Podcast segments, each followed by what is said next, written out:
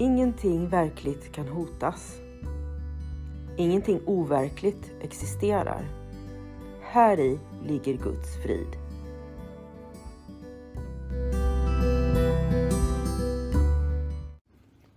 Mitt namn är Magdalena Wiklund och den här podden handlar om hur jag fann frid. Allting har sin grund i Helen Schuckmans uppenbarelser, då Jesus dikterade det som sedan skulle bli boken En kurs i mirakler för henne. Jag kommer att referera både till kursen och till Bibeln, eftersom Helen fick så mycket förklarat för sig av Jesus om hur vi egentligen bör tolka Bibeln.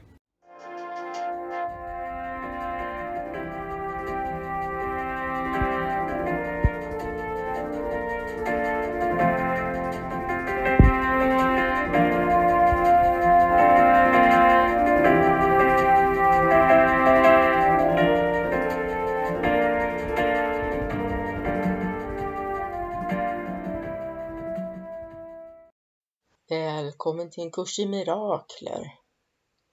Idag fortsätter vi med textboken. Vi avslutade senast på sidan fyrtiotre då vi läste första kapitlet del tre som handlade om soning och mirakler. Och idag fortsätter vi alltså på del fyra som heter Räddningen undan mörkret. Räddningen undan mörkret omfattar två steg. Det första är insikten att mörker inte kan dölja. Detta steg medför vanligtvis rädsla. Det andra är insikten att det inte finns någonting du vill dölja, även om du kunde. Detta steg leder till att du blir fri från rädslan. När du har blivit villig att inte dölja någonting, kommer du inte endast att vara villig att gå in i kommunion, utan kommer också att förstå vad frid och glädje är. Det här är ett väldigt betydelsefullt stycke för mig. Jag vet inte om du känner igen det i stycket, jag gör det definitivt. Mörkret vi pratar om här, det är ju mörkret inom oss. Jag vet inte om du någonsin har gjort någonting som du har känt skam över, det har jag. Saker som man inte vill berätta om för andra människor. Saker som man är rädd för att andra ska få reda på att man har gjort. Och härifrån så uppstår ett behov av att dölja. Men vi behöver alltså inte dölja. Därför att det går inte att dölja. Mörker kan inte dölja. Och när vi inser att mörker inte kan dölja så kan vi bli rädda. Jag tänker ibland på när jag har försökt dölja saker. Och andra har sett på mig att, att det är någonting jag döljer. Eller så har de sett eh, effekten av någonting hos mig. Jag tror att jag kan dölja någonting jag har gjort som jag känner skuld för. Men effekten av det syns. Andra kan se det, så att egentligen kan jag ju inte dölja. Den andra insikten är att det inte finns någonting jag vill dölja även om jag kunde. Wow! Hur kommer det sig att jag inte vill dölja då? Jo, men enligt kursen så finns det ingen synd, det är bara en brist på kärlek. Och om jag då inser att det inte finns någonting att dölja så kanske det här ersätts med kärlek. Detta steg leder till att du blir fri från rädslan, ja. Precis, för att då ersätts rädsla av kärlek. Kursen säger att det finns bara två känslor, rädsla eller kärlek. Rädsla kan ha många former på samma sätt som kärlek kan ha många former. Men om rädslan ersätts så måste den ersättas med kärlek. När du har blivit villig att inte dölja någonting kommer du inte endast att vara villig att gå in i kommunion. Kommunion är gemenskap. Utan också att förstå vad frid och glädje är. Ja, om jag vill dölja någonting och lägger ner tid och energi på att dölja någonting så måste det ju bero på att jag är rädd. Jag är rädd för att bli avslöjad, jag är rädd för att bli anklagad. Jag är rädd för, att, för vad folk ska tycka. Och om jag släpper den här rädslan så måste du bli en inre frid och glädje av det, tänker jag. Helighet kan aldrig riktigt döljas i mörker. Men du kan vilseleda dig själv i fråga om detta. Denna villfarelse gör dig rädd därför att du förstår i ditt hjärta att det är en villfarelse och du gör enorma ansträngningar för att bevisa dess verklighet. Miraklet sätter verkligheten där den hör hemma. Verkligheten tillhör endast anden. Miraklet erkänner endast sanningen. Det skingrar således illusionen om dig själv och sätter dig i kommunion med dig själv och Gud. Miraklet deltar i soningen genom att ställa sinnet i den heliga andes tjänst.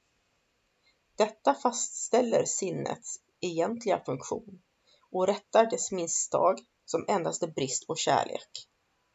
Ditt sinne kan vara besatt av illusioner, men anden är evigt fri.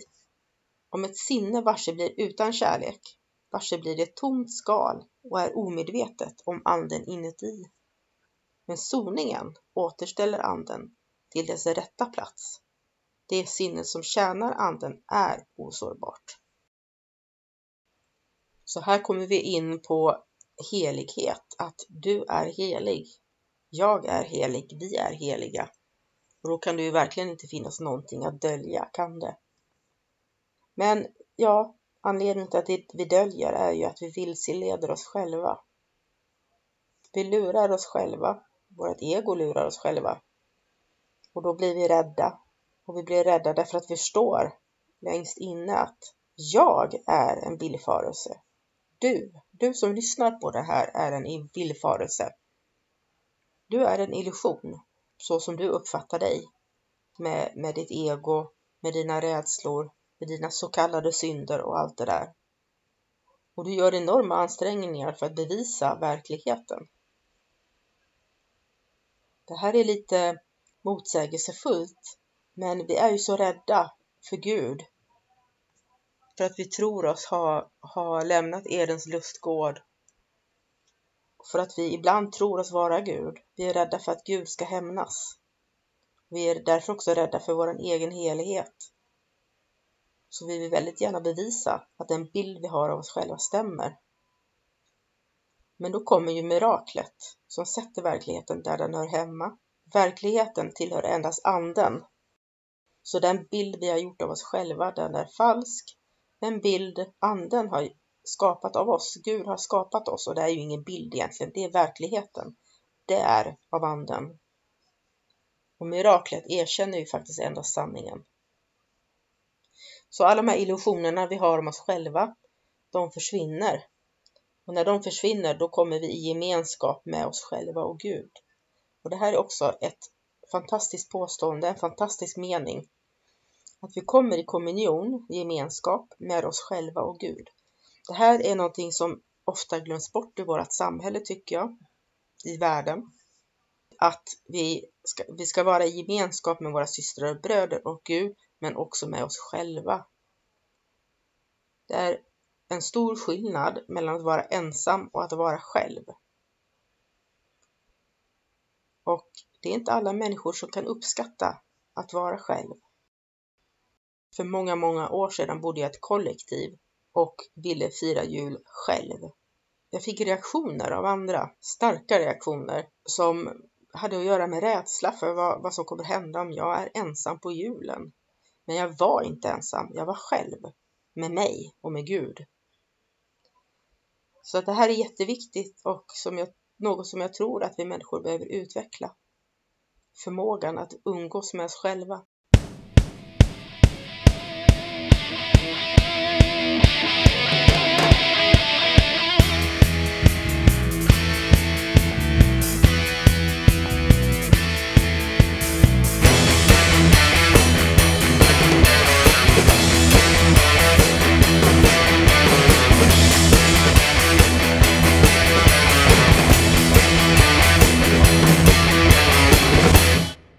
Miraklet deltar i soningen genom att ställa sinnet i den heliga andes tjänst.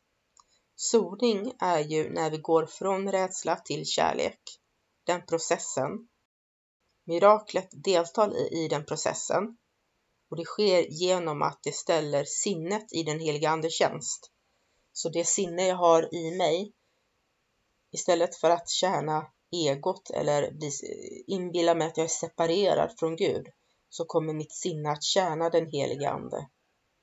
och detta fastställer sinnets egentliga funktion och rättar dess misstag som endast är brist på kärlek. Så mitt sinnes funktion är att tjäna den heliga ande, och det gör jag genom det här miraklet. Och då blir också misstaget rättat. Och misstaget, det är brist på kärlek. Det som vissa kallar för synd. Synd finns inte. Det är bara brist på kärlek, och när vi får kärlek och kan uttrycka kärlek så är alla misstag ogjorda. Sinnet kan ju vara besatt av illusioner, men anden är evigt fri. Så här gör kursen en åtskillnad mellan sinnet och anden. Sinnet i det här fallet, det är ju den del av mitt sinne som tror sig vara separerat från Gud och bröder och systrar som är besatt av illusioner.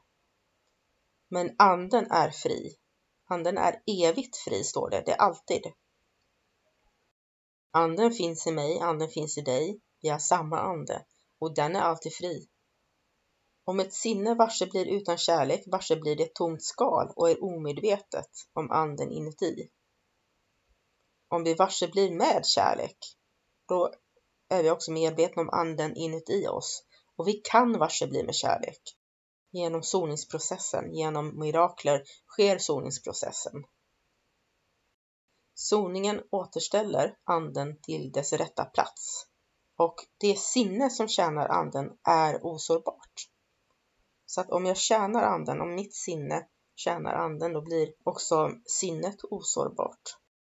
Mörker är brist på ljus, liksom synd är brist på kärlek. Det har inga egna unika egenskaper. Det är ett exempel på den övertygelse om knapphet ur vilken endast misstag kan uppstå.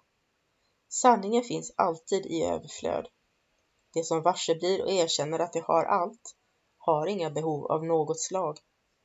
Soningens syfte är att återställa allt till dig, eller snarare att återställa det till din medvetenhet. Allt gavs till dig när du skapades, precis som till alla andra. Så här kommer vi till det som jag egentligen redan nämnt. Mörker är brist på ljus, precis som synd är brist på kärlek. Så mörker och synd jämställs med varandra, och ljus och kärlek jämställs med varandra. Och dessa har inga egna unika egenskaper, det bara är så. Och det här är ett exempel på övertygelsen om knapphet, ur vilken endast misstag kan uppstå. I kursen finns något som heter knapphetsprincipen eller bristprincipen. Den går ut på att vi har en idé om att vi har brist. Vi lider brist på allt möjligt. Det är ingen som älskar mig. Åh, jag har inga pengar. Åh, vad jobbet är dåligt. Oj, oj, oj. Åh, vad jag är trött. Det är alltid någonting som är fel. Vi vill alltid ha mer av någonting. Och ur det här så uppstår inget annat än de så kallade misstagen. Men sanning, om man vill se det, så finns sanningen alltid i överflöd. Så att du kan alltså varse bli och erkänna att du har allt. Och om du gör det så har du inga behov av något slag alls. Och jag tänker, om jag går till mig själv så har jag faktiskt allt. Gud har givit mig allting. Och det är väl upp till mig att se det eller inte att se det. Och det handlar kanske inte om jobbet eller eh, familjen, människorna runt omkring mig, relationerna, eh, de speciella relationer jag har, katten eller huset eller så. Utan det handlar ju om de gåvor jag fått inombords. Förmågan att älska min nästa till exempel. Och så fortsätter det här stycket också. Soningens syfte är att återställa allt till dig. Eller snarare att återställa det till din medvetenhet. Ja, soningen, det här, det här skiftet vi gör från rädsla till kärlek, syftar i att vi ska bli medvetna om att vi har allting. Allt gavs till dig när du skapades, precis som till alla andra. Du har allting. Fantastiskt. Den tomhet som rädslan framkallat måste ersättas med förlåtelse. Det är detta som Bibeln menar med det finns ingen död, och anledningen till att jag kunde visa att döden inte existerar. Jag kom för att fullborda lagen genom att ge den en ny tolkning.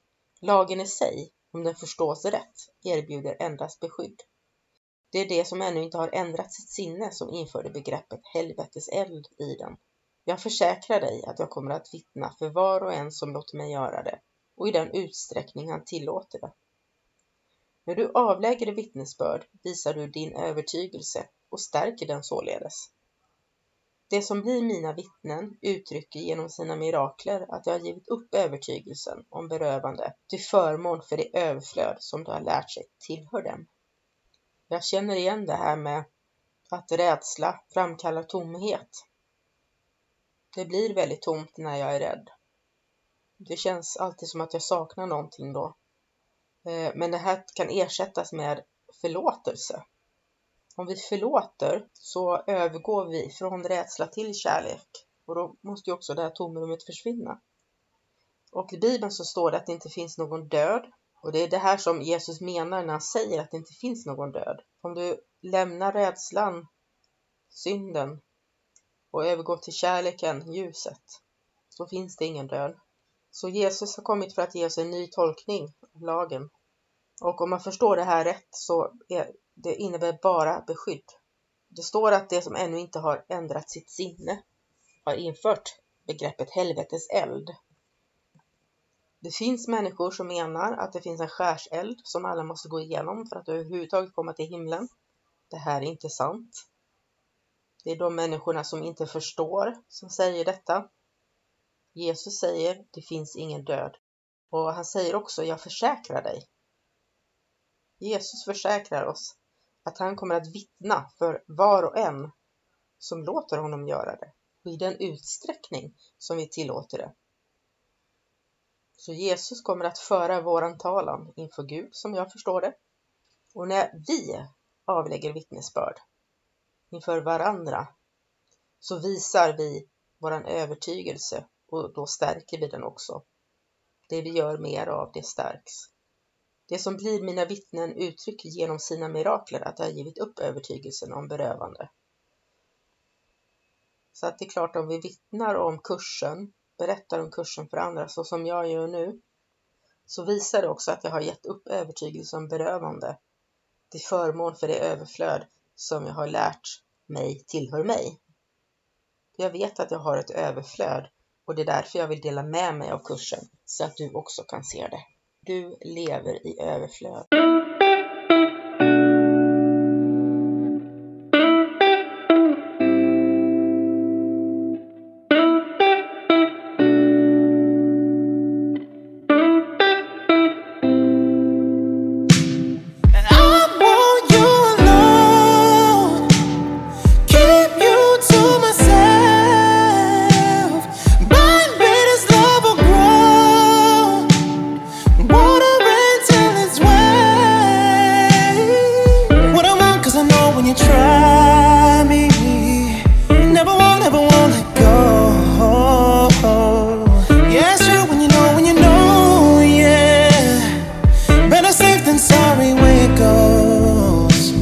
Love.